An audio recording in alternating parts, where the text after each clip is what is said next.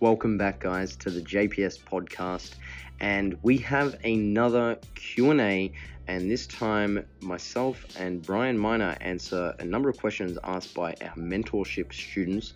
And a lot of these topics are very important and relevant to many of you, so I'm sure you'll take a lot away from this. A few little housekeeping notes. The mentorship enrollment is officially open. So if you're a personal trainer looking to take your game to the next level and raise the standard of your coaching, be sure to check it out. And the link to that is in the description box below. So without further ado, let's get into things and tackle all the questions asked by our mentorship students, ranging from periodization, tracking training volume, post competition training strategies, how to deal with eating disorders, loose skin, and many, many more. So, guys, I hope you enjoy this episode. If you do, be sure to like it, subscribe to the channel, and enjoy. We are back and we're doing take two of this question because I'm an absolute numbskull and forgot to press record. So, Brian, how do you periodize and structure your programs? For example, do you divide them into phases like Mike Israetel uh, with more volume in the end of a mesocycle, or do you keep the volume the same um, throughout the program with eventual changes in exercise selection and adjusting volume through feedback of the client? And part two of the question is, do you use more double progression than single progression? Um, so I, yeah, there's the few questions here, and it's going to be impossible to answer everything in detail and all of the context um, that could be, you know, required to make these decisions.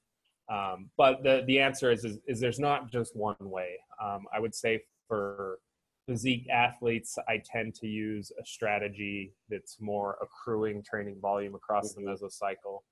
Um, strength athletes, you know, I may structure the mesocycle you know, with a you know first half of it's accumulating volume and then we see a more assertive increase in intensity the second half with the drop in volume and so it ends up being a slight like linear trend linear relationship between volume and intensity.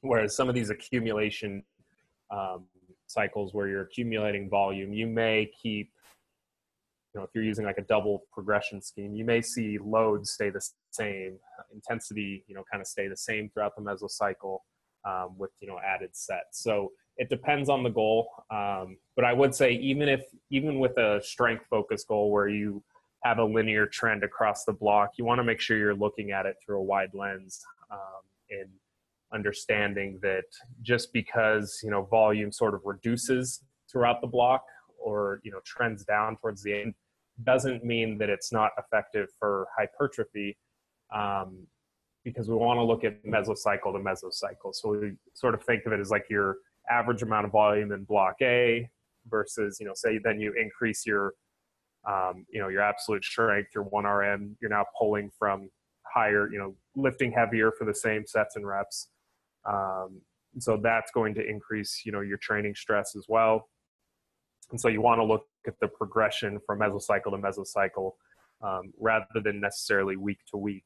Uh, but you can do that as well um, in those those phases. But I would say, you know, with strength athletes, where we're trying to even within a volume focused phase, keep some level of um, you know higher intensity proficiency in the lift.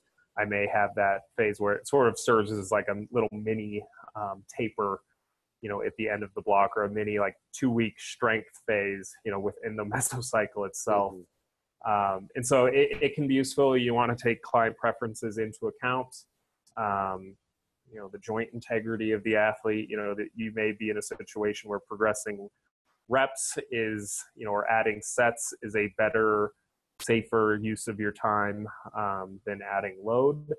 So there, there's a lot to consider there but you know double progression and single progression i use use both of those. Double progression more for um, you know accessory or isolation movements.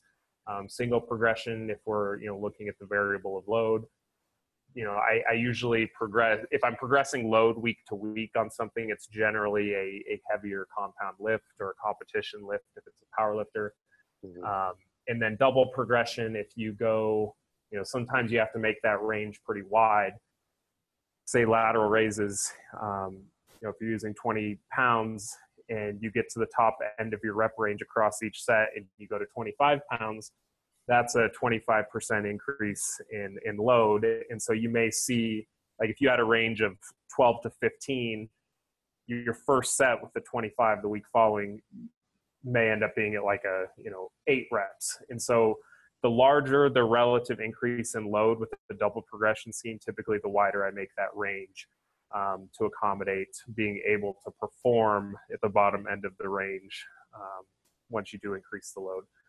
Uh, but yeah, that's great question, and these are these are things that I'll I'll kind of hash out in more detail within the programming modules um, in the future. Cool. Second question. Haven't had much experience with this yet, but how would you go about dealing with clients, in particular females after pregnancy, uh, who who have quite a significant amount of leftover uh, loose skin? Brian. Um, you know, I, I don't have, I wouldn't say a, a large degree of experience um, with this situation, but the you know the, the experience I do have, you know, just resistance training and controlling the rate of loss seem to to both help.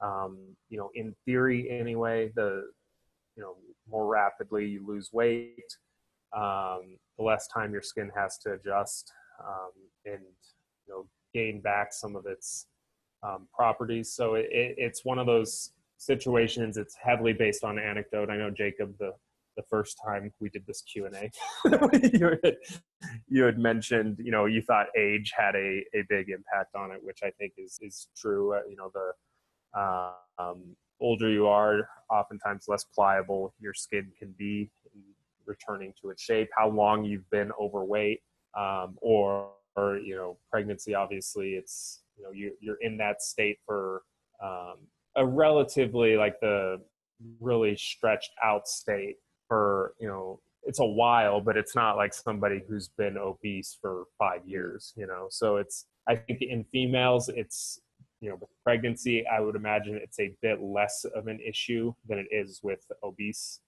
um, clients but it's a great question and i think it, it you know resistance training controlling the rate of loss and then you know i think those are kind of within the context of yeah. they can't change their age. So it's those are the ones that you have in your control so. And and don't do two silly things such as get pregnant or get stupidly overweight right?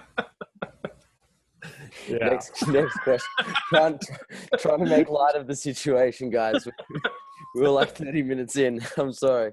Um cool so, for those battling with no appetite whatsoever and can go the whole day without feeling hungry or wanting to eat, are there any strategies or even supplements that can stimulate their appetite?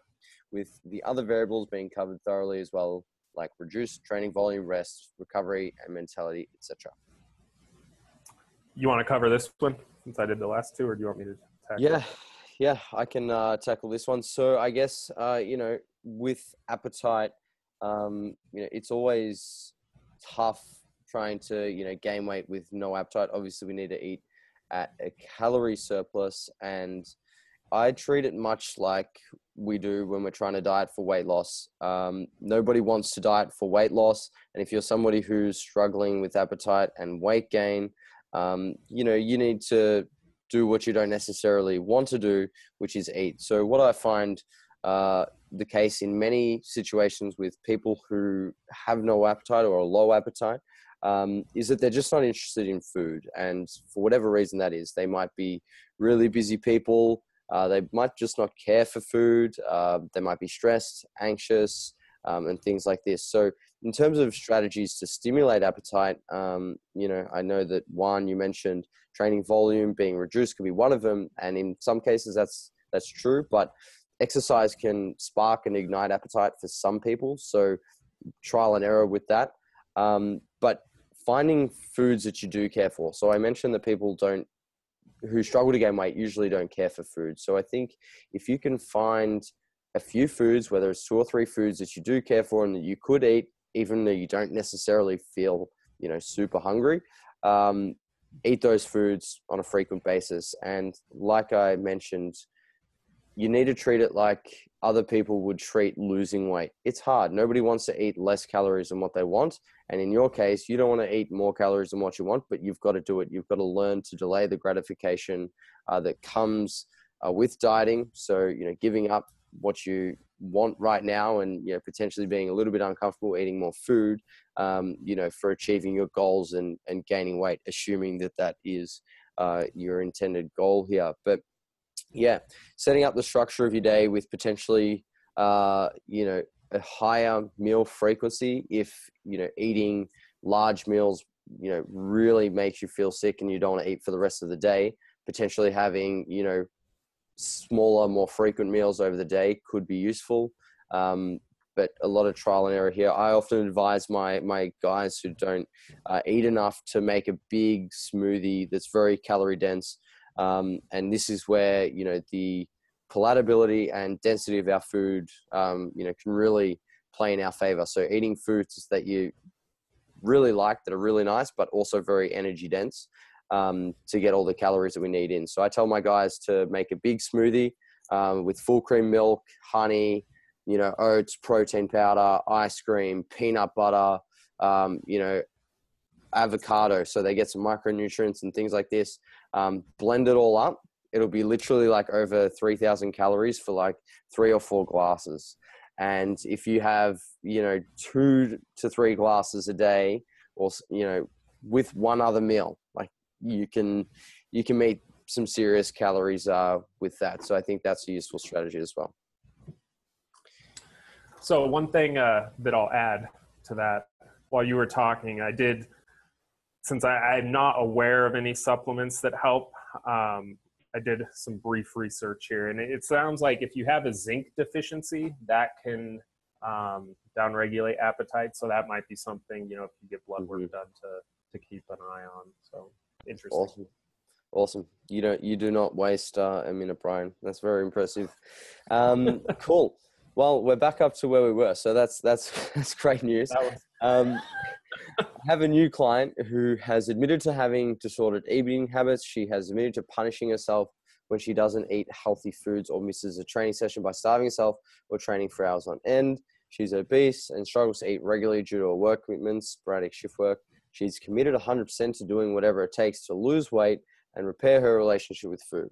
I have provided her with a food diary uh, to start so I can gain insight into her habits uh, what would be your best strategies to overcome this uh, on such a significant mental uh, barriers like this? Yeah, this this is a tough one. I think you know any coach that's been doing this a while is going to have um, clients where this is a, the landscape of the situation. So, you know, I, I think the biggest thing within our scope that we can do is educate them on you know teach them how to think critically and be objective and at least be able to understand why like the punishing herself with that you know skipping food or you know training hours on end why that's not a healthy approach or oftentimes necessary that can be helpful but you know in in the face of you know being objective if they if they're if they know what they're doing isn't necessary but they're still still doing it um, then there's you know that's certainly a sign of some underlying disordered behaviors that you would want to have you know a third party involved with helping um, to get through. So i would say don't be afraid to you know outsource that because you know we're not therapists you know we're not specialized in eating disorders but we can um, certainly help people. Like for example, some sometimes people will, you know, they'll try to do cardio to undo, you know, a thousand calorie meal. You know, say they went over calories by like a thousand the previous day, and then they try to do, you know, an extra 45 minutes of cardio. Um, you know, understanding that like you're not going to be able it, it, understanding and teaching them how this can become a cycle that's not healthy is is important mm-hmm. um, but you know how there's a concept out there um, called the constrained energy model, which is a whole different topic. But there, there can actually be sort of a cap in your expenditure um, for people that are training hours on end. Oftentimes, they um, will like downregulate reproductive function, and you hit a wall where you don't really burn more calories. Mm-hmm. Um, and so the energy out does appear to eventually have sort of a ceiling um, in understanding like okay if i push to that ceiling something else like reproductive function may suffer you know that that could sort of help them be objective and realize okay this isn't the solution either um, but you know my biggest piece of advice is don't be afraid to i mean educate yourself as much as you can about disordered eating but don't play the role mm. of a qualified therapist in situations like this. Play the play the role of educator. Yeah, yeah, spot on. Um, I would just yeah, like Brian said, educate. So the first thing that sprung to me when I read this question um, was the use of the word healthy, um, and then that essentially like that word is very loaded. So you know you need to find out what healthy means to her um, you know, is it controlling calories? Is it eating clean, quote unquote clean? Um, is it, you know, not eating processed foods? Like, what does that what does that mean to her? Um, and then you need to break down um, that notion of you know healthy um, and teach her you know what what true health actually is. Even though we probably can't give it an exact definition, I'm sure her definition is different to yours um, and you need to get on the same page before you can start you know providing some form of you know nutritional guidance or training program. Um, because for her she's probably eating foods that are unhealthy by her own definition uh, feeling really guilty and that's leading to, to her um, you know starving herself and training for hours on end. But if you can teach her that okay you know there's no such thing as you know a healthy food you know we need to look at the context of your diet over days weeks and months you know and your general health you know situation before we determine whether or not something's healthy or not um, as well as you know the mindset behind it. And you can teach her all of these things and that you know one chocolate bar won't make her gain fat but if she eats you know over her calories by a thousand every day for months on end that's what will lead to fat gain. You can teach her all those things um, she might be less inclined to starve herself. And again, you know, teaching her that there's the ceiling, like Brian said, on you know our energy expenditure, and that cardio doesn't actually burn um, you know as many calories as what we think when we look at um, you know the totality of our energy expenditure, because we probably have some compensatory effects. Um, you know, it also substitutes the exercise or the activity and the calories we would have burnt otherwise during that time frame um, unless she's doing you know hours and hours per day, um, which she, it says she is. But you know, I don't, I don't think she'll be burning as many calories as what she thinks. So, uh, teaching her that potentially, you know, exercising for hours on end isn't going to be useful.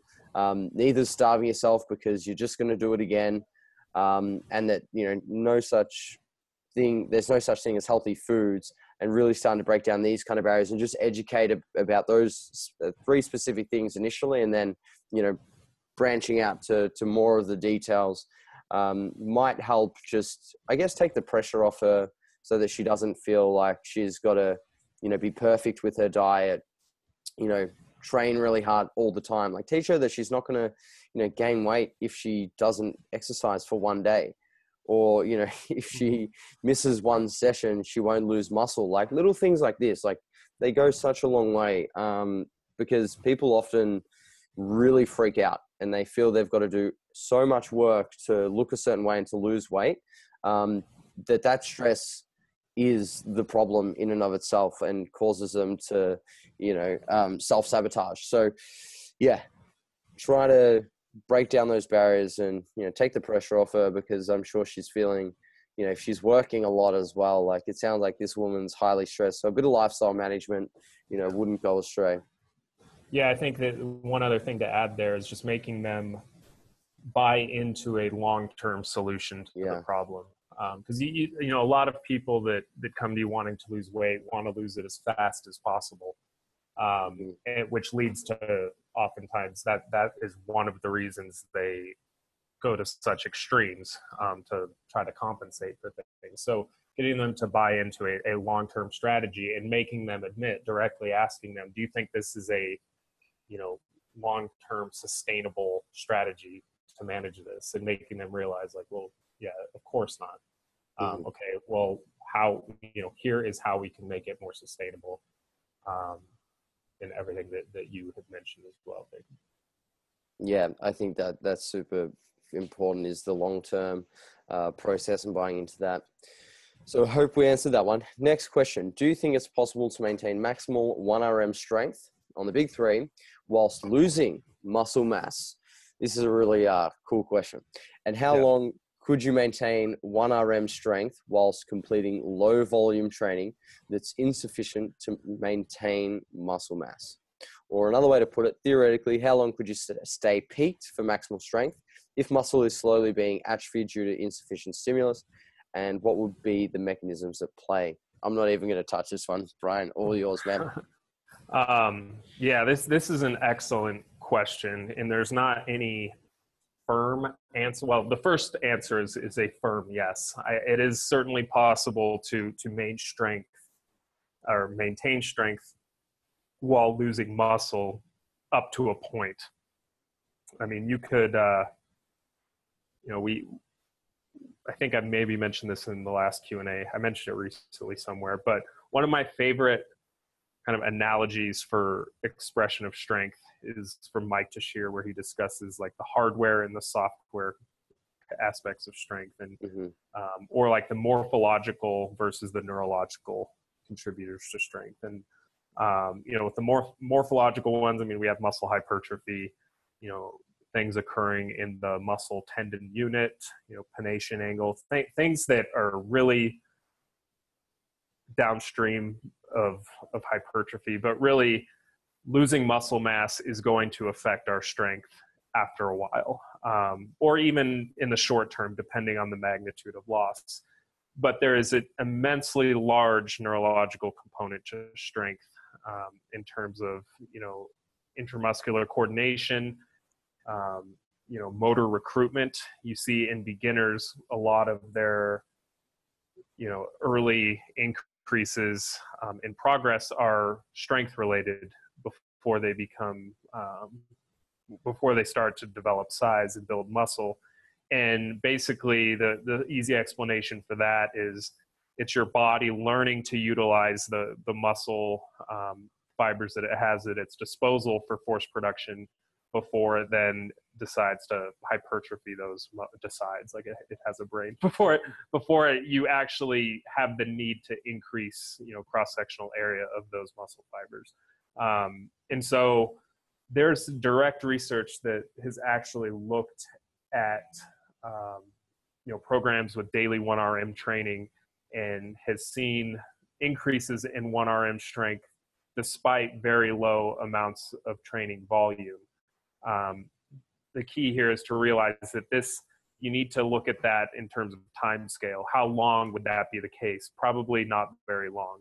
Um, because there is a you do need a certain level in magnitude and duration of tension exposure to to maintain muscle over time but you can sort of think of it like as long as your neurological adaptations are you know outpacing the rate of atrophy you know if you could quantify Mhm. that you're you're going to s- at least be able to maintain strength um, to a point but um, you know how long could you maintain 1rm while completing low volume training? I think that depends heavily on the the status of the athlete and how low the volume is.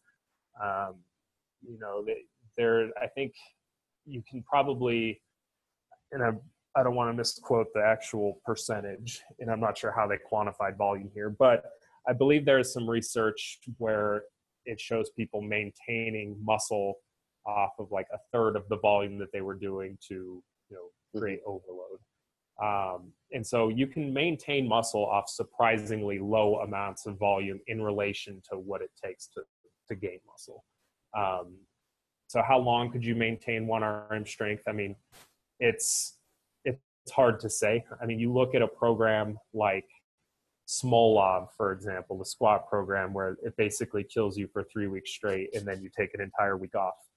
Um, you know, during that week off, you probably, if you're going without strength training, you probably are experiencing like muscle protein breakdown is likely exceeding synthesis. Like we know protein synthesis has a time scale of anywhere from like 24 to 72 hours.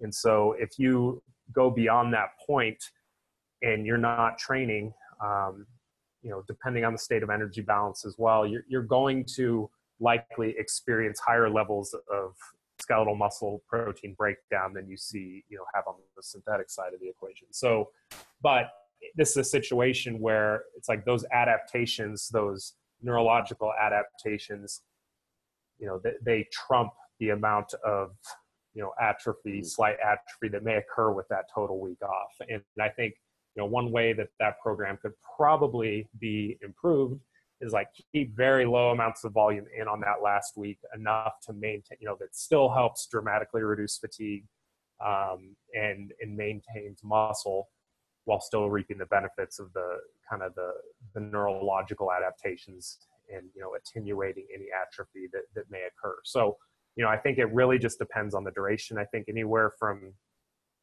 three to seven days is if people have like a total um, you know cessation of training for a peak um, with powerlifting you know i don't know anybody that really you know takes more than a few days completely off before a meet um, or a handful of people, but it's not common. Um, but you wouldn't see somebody take 14, you know, two, mm. three weeks off of training. Um, so context needs to be applied to that question. Um, but I would say, you know, going, you know, three days to a week isn't going to result in significant enough atrophy to negate the effects of the neurological adaptations in most cases. Um, so yeah, great question. Very, very interesting. Um, an area that I'm especially interested in. Um, but I think at the end of the day, you know, the biggest predictive variable for um, maximal strength as you progress as an athlete and at, at advanced levels is going to be, um, you know, development in hypertrophy. Mm. And so this isn't something i think this is more of a theoretical question rather than something that people are trying to implement in practice um, but it's it's interesting nonetheless awesome cool um, how have you screened clients in the past and do you screen clients now? What has changed and why? And what do you recommend? I see some coaches use elaborate screening process, processes, while others uh, simply watch a client perform movement and then go from there. I know there is no way, uh, right or wrong way, but what do you guys personally recommend and why? I'll uh, kick this one off. Um, yes, I've screened clients and I do currently screen my clients now. Um, what has changed? I'm less rigid with how I screen my clients now.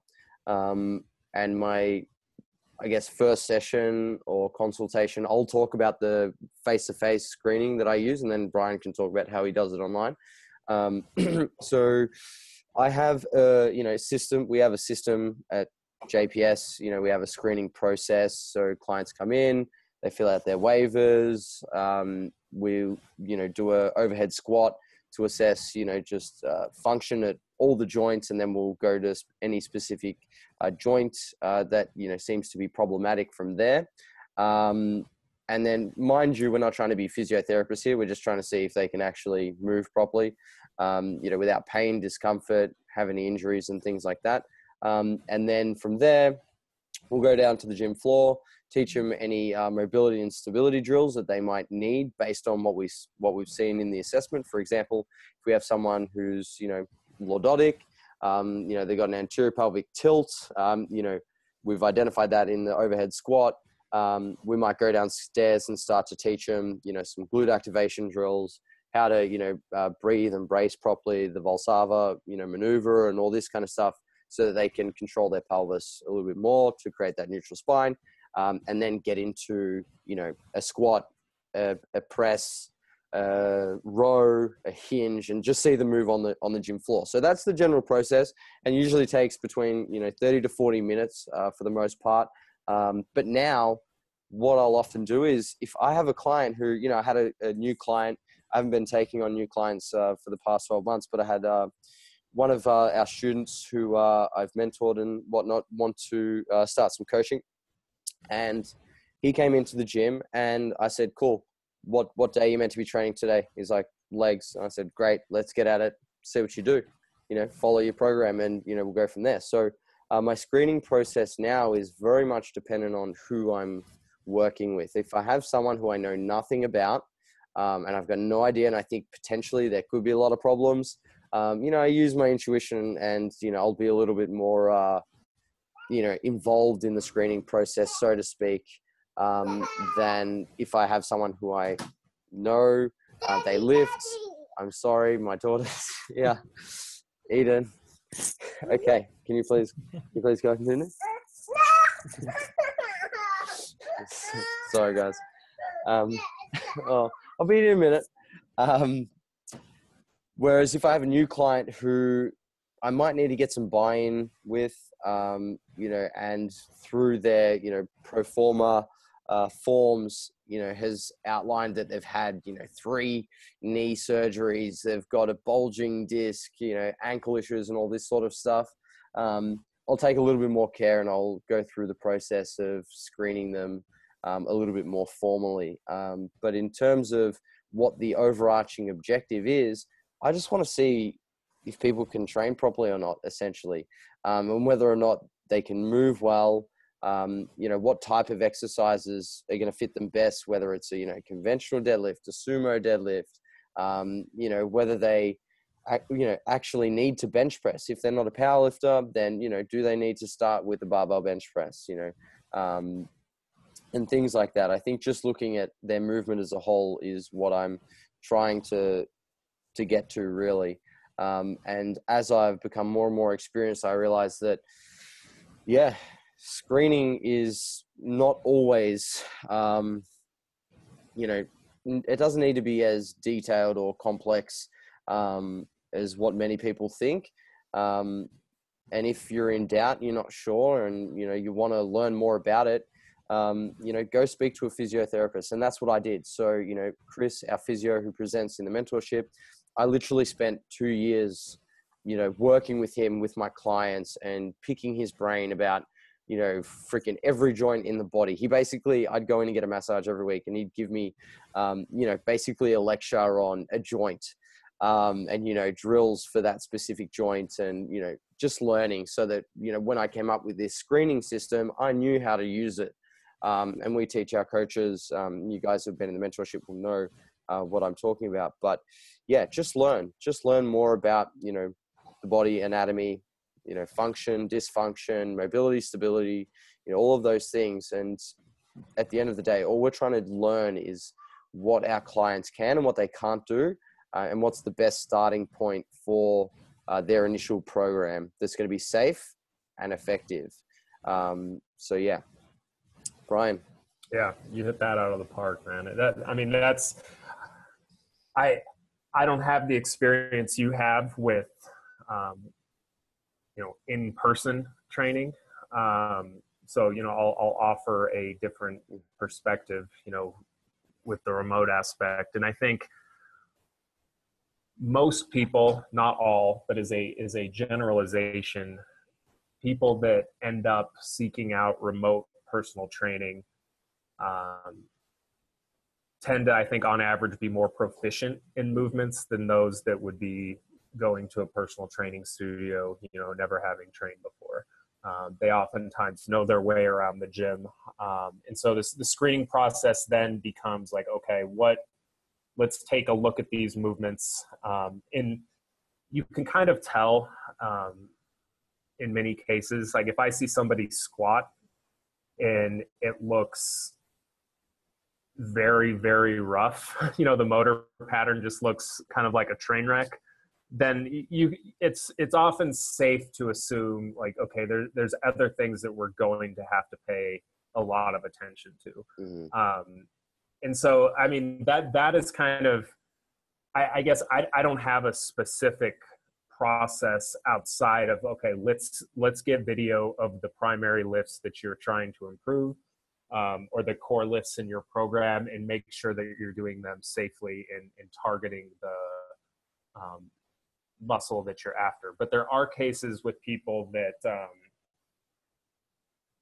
that are experienced um, they're proficient in a lot of movements and there it could just be one particular thing that um, needs tweaked on something. And i'll give a bit of a case study here on this is i had an athlete recently a, a bodybuilder who who came to me that um, you know he's been training for you know, 12 years very you know i would consider him an advanced athlete um, who you know when when we first started you know the um, enrollment process and the questionnaire he mentioned to me like i my pecs are very it's a very you know stubborn body part. Um, this you know it's something that requires tons of volume to grow and i asked him how much volume he was talking and he told me and it, it was unbelievable amounts of volume so um, you know rather than simply take his word for it you know i asked for some video and the way he was performing his presses was just not hitting his pecs. The like it was a very simple fix, and so um, it's tricky with remote. His elbows basically were, mm-hmm. um, you know, weren't staying stacked underneath the bar or, or the dumbbell. They were, um, you know, drifting behind, and it, he was getting a lot more shoulder than he was pec. Um, and so all of a sudden, you know, his perspective changed. Like, okay, now, you know, my my volume tolerance is now very normal. Yeah. It's it's, it's no longer yeah. something. So yeah, yeah, yeah. So so it's it's. I guess I, I want to add that in because you know you can't. Your chances are, as a remote coach, you're not going to see every single lift that you program. I mean, you could, but it, it's not more often than not going to be the most efficient use of, of your time. Um, you know, depending on the level of the athlete. But the, the more experienced the athlete, the less I ask to see like accessory lifts. Um, but I, I always do look, you know, for powerlifters, certainly I get a look at their um, their big three. You know, there's like the wall test for ankle mobility that you can mm-hmm. do to assess, you know, okay, do they need a heeled shoe? um, you know how is their external you know rotation like if they're experiencing elbow pain um, or wrist discomfort with a low bar squat let's look at that and so a lot of it i look at like okay are there any current aches and pains first and foremost um, if there are let's troubleshoot see what the you know if there's any obvious contributing factors to that um, but I'd say with the remote aspect, it, it's not as much of a process as it is like an ongoing mm. conversation mm. that you have week to week. Um, and so it, it, it's it's a lot harder to get somebody to go through. Um, it's not an, as efficient as you can make it in person. Like you can't you know, have them do an overhead squat, pinpoint it, then show them a drill. Like you're talking about an email thread that's you know going back and forth constantly. That that you know a lot of those people um, are coming to you simply for a program to follow mm-hmm. and less of like learning how to do the movement and that's usually because they already know how to do the movement um, you know one thing i will see you know for for a power lifter you know if i look at their main lifts and like they can't get into the bottom position of their deadlift without going into flexion um, you know then I will say, okay, let's look at some hamstring flexibility tests. Let's see if that's the limiting factor. Let's see if it's that you're just simply, you know, your technique just needs an overhaul. But oftentimes, you know, technique is going to be limited by mobility um, and not the other way around. So it's it's something you you just kind of have to do on the fly. At least that's how i do it is is you know let's start small let's fan out from there. Are there any you know are there any issues that you're having currently? How can we potentially address those? Mm-hmm. um, and there's cases where you get to the bottom of it and you know like we talked about with a disordered eating where you have to outsource to like a physiotherapist um, to to address like some underlying issues. It's like a hip shift and a squat, if you screen them and their squat has a hip shift, um, you know, you can do with, with, you know, what with in your knowledge to see like, okay, here's some things to troubleshoot. Is it a motor control issue? Is something tight? You know, if, if you try rolling this, does that, um, or releasing, you know, whatever, does that help? Um, and oftentimes you go through those processes and they still have the shift and there, you know, there can be a number of contributing factors for that. So it's much harder to assess something like that remotely. But um, yeah, I think when possible, at least get video of the main lifts. Um, ask if there's any you know recurring discomforts. Um, you know, for for a lot of lifters, you know, external rotation and um, you know hip mobility is, is are the big the big ones that I you tend to oftentimes have to kind of go back to. Yeah, awesome, awesome. And I think um, also with online clients, like just make sure you, like Brian said, he sends out questionnaires and stuff. Just make sure that they ask the right questions, and that you know, I I guess I don't know how you do it, Brian, but if someone sends me back a half-assed questionnaire, I send it back and say, "Cool, I need more information." Um, Yeah. You know, maybe there's just like areas that they haven't really fleshed out. So I guess being more um, yeah, vigilant with what information you're looking to get with your clients. Cool. Brian, what are your favorite resources on periodization? And have you read Super Training? Worth a read or overhyped? I've actually got it here and I've never read it from start to finish. Yeah, you know, super training is it's it's almost like a trophy on everyone's bookshelf that mine's mine's nobody's actually earned by reading it. Um, no, I, I you're not going to get anything out of super training that you couldn't get, you know, reading other resources. Greg Nuckols' Um, website. yeah, Greg Nuckols' website, Stronger by Science, is excellent um, in terms of you know periodization. Um, yeah, I mean, uh, there's like one of the resources I used when I first started learning about um, programming was like Mike Tuchscherer has a classroom thing with RTS, Mhm. which is good and teaches how you know about programming. That's that's an excellent one. Um, but I think you know, yeah, Greg's website's probably one of the best. Um, yeah, super training. If if you don't already own it, I wouldn't say you need to buy it. I wouldn't really even recommend it because um, it, it's good information, but it's not. I think a lot of people approach that, that book, try to read it cover to cover, and it Mm. they don't end up getting anywhere. And a lot of the stuff in super training is catered more towards like sports performance than it is, you know, Mm. body composition and um, you know maximal strength like for powerlifters. So and you know keep in mind it's like since super training's been written there's been a, a lot of new research that's been done i mean I, how old is super training does it say in there is it Um, probably 30 years old it's old. 99, okay so 20 years old. 20 years old so Oh, it's got to be longer a lot of advances has, have been yeah Oh, no. 93, bro. First edition. okay. i thought it was a 93. This is the fourth edition. So first edition was 93.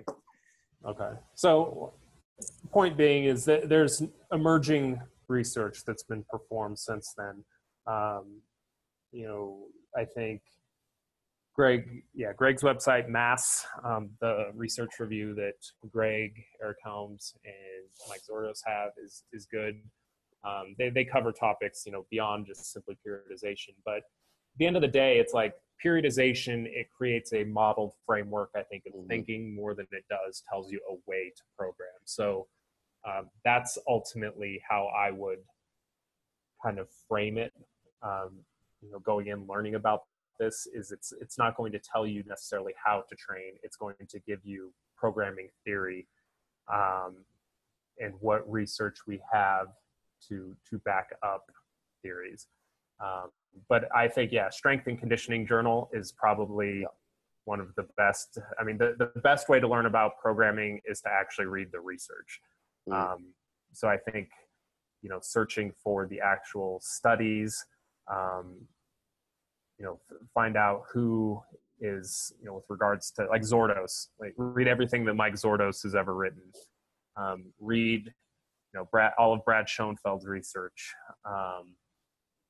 And, and that's going to give you a, a good start. Um, James Krieger's research review is excellent in terms of um, just training methodologies and training principles. Um, but yeah, favorite resources are the actual research at this point, anyway. Awesome. I concur with all of the above. In regards to physique athletes, I think this is the last question. What is your go to approach for tracking training volume for muscle groups, uh, hard sets, total tonnage, total sets, and reps? You want me to go? Uh, I'll I'll answer first, but I just use hard sets. Um, hard sets per week, uh, per muscle group, with a few caveats. Obviously, uh, between the three to thirty rep range, uh, with an RP of six or more. So that sort of takes care of the uh, intensity uh, component. Um, so yeah, that's how I track volume. Um, in terms of progressing volume, like Brian said in the earlier questions, I don't necessarily um, you know add sets every mesocycle. Um, I'll more specifically look at you know are we increasing the volume um, you know over the course of time, um, and in many cases you know the need for more hard sets per week um, isn't going to increase as much as what people think. Um, you know, especially when they're getting towards uh, the advanced level, you're probably going to have to have blocks where you have uh, you know a specific focus on a muscle group uh, where you know you have some muscle groups on maintenance volumes and then uh, some muscle group or the muscle group that you want to bring up uh, will have significantly more volume uh, because you're specializing uh, for that muscle group. So yeah, hard sets. That's how I do it. Brian, anything you want yeah, to add? I mean that I, I think that's probably the best way in practice. Um, I think the absolute best way, which is harder to to mm. quantify on the fly, is like effective reps. Um, or James Krieger's like hypertrophy volume load is would be an excellent way um, to track. But existing ways that I do it, yeah, hard sets is good. And I, I think the biggest thing is, you know, tracking volume. It doesn't need to, like I, I used to have these Excel spreadsheets that would make everything. It, it it created the illusion that, you know, I was able to make the smallest tweak to things. It's like, okay, well, if I increase your volume 3% this week, then, you know, this is going to happen. And I mean, the charts and graphs are cool to look at and cool equations to calculate volume. You know, they're cool. But the longer I coach, the more I realize that, you know, you're, it kind of just boils down to like, are they making progress? Yes. Mm. And you know when you're adding volume like you know okay i'm adding additional sets this mesocycle for this muscle group um, and so I, I think the biggest thing is progressing volume based off outcomes rather than assumptions mm-hmm. um, because we, we don't want to assume that someone's volume is going to increase if they're already yeah. um, making progress so you know rather than coming up with you know crazy calculations of, of volume um, yeah, something like hard sets and just having you know a range. Um, you know, like if they're doing you know 15 to 20 sets per body part per week, um, and they tend to plateau, you may have to have like a specialization phase where you you know bump it up to you know 20 to 25, um, yeah. while you put other you know muscle groups on the on the back burner or maintenance phase, like you said. So um, but yeah, let listen, be be reactive with trading volume rather than I think proactive. And mm-hmm. that's going to make the process of tracking it a lot easier because you can just look at a, you know, create a general level, you know, sort of what you would consider average if you've never worked with the athlete, you have no training history on them in the past. Like let's start in the middle range, you know, 12 to 20 sets per body part per week look at okay did they progress if they progressed you don't really need to change anything um, mm-hmm. if they didn't progress you know, first, sometimes here's one thing to mention: if if they're if they did not progress, it's not necessarily that they need new, more training volume. You want to look at the variables that could be, you know, explaining that lack of progress outside of simply volume. Is sleep down? Because say they're not progressing because their recovery is shit. Adding more training volume is not going to solve that problem. It's mm-hmm. just going to make it worse. So you want to have a system um, this is where systems come in especially handy a system of assessing when it's time to adjust volume if they're not progressing so if their outcome is indicating we you know we need more volume or this level of volume could be questionable then have a system to confirm whether or not that's the case and i think looking at you know energy balance sleep stress all of that's going to be useful information um, because you know you can't break through plateaus every plateau with additional volume. Some of those plateaus you're just going to make worse. So, um, but yeah, tangent. But yeah, hard sets is probably the the most practical way to do it. Mm-hmm. Um, I do think that James um, Krieger's hypertrophy load volume or volume load it makes the most sense, and I think is probably the most predictive.